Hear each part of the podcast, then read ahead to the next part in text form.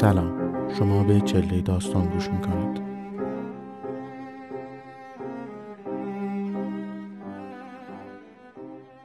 در 23 شب از چله داستان شهرزاد محمد بور بخشی از کتاب سهشنبه ها با موری نوشته میچالبوم رو براتون می‌خونم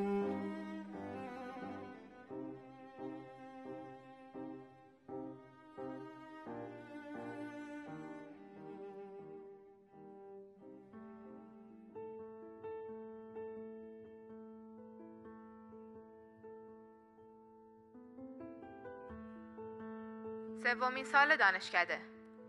سال 1987 دوره مد غیرقابل کنترل و مفرت فرهنگی دیسکو و فیلم های راکی.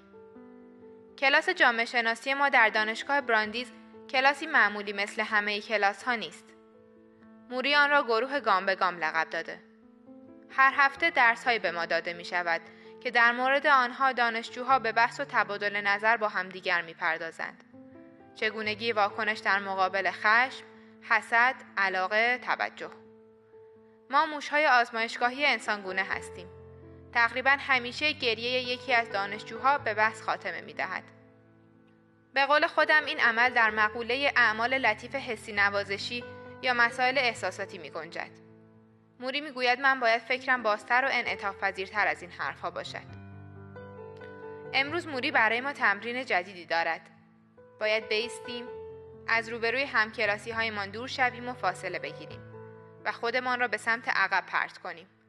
با ایمان به اینکه دانشجوی دیگری به ما می‌رسد.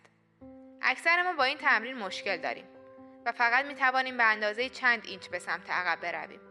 بالاخره هم متوقف می شویم و شرم زده می خندیم.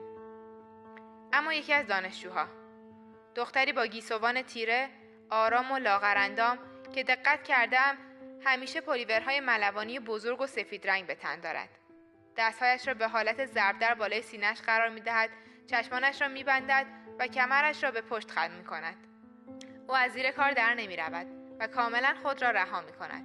درست مانند یکی از آگهی های تبلیغاتی در مورد چای لیپتون که ممکن تبلیغ بعد از نوشیدن چای جانی دوباره یافته و داخل استخر شیرجه می‌زند. مطمئن هستم نزدیک بود محکم به زمین بخورد که بالاخره در آخرین لحظه سر بزنگاه یار تعیین شده او سر های آن دختر را محکم می‌گیرد و او را با قدرت هرچه تمامتر به سمت بالا می‌کشد.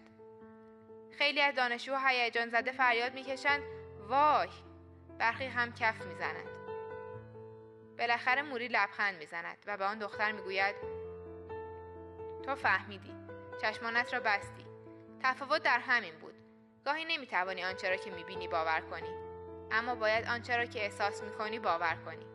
و اگر می‌خواهی اطرافیانت همیشه به تو اعتماد و اطمینان داشته باشند باید تو هم به آنها اعتماد و اطمینان داشته باشی حتی زمانهایی که در تاریکی قرار داری حتی وقتی که داری میافتی و سقوط می‌کنی.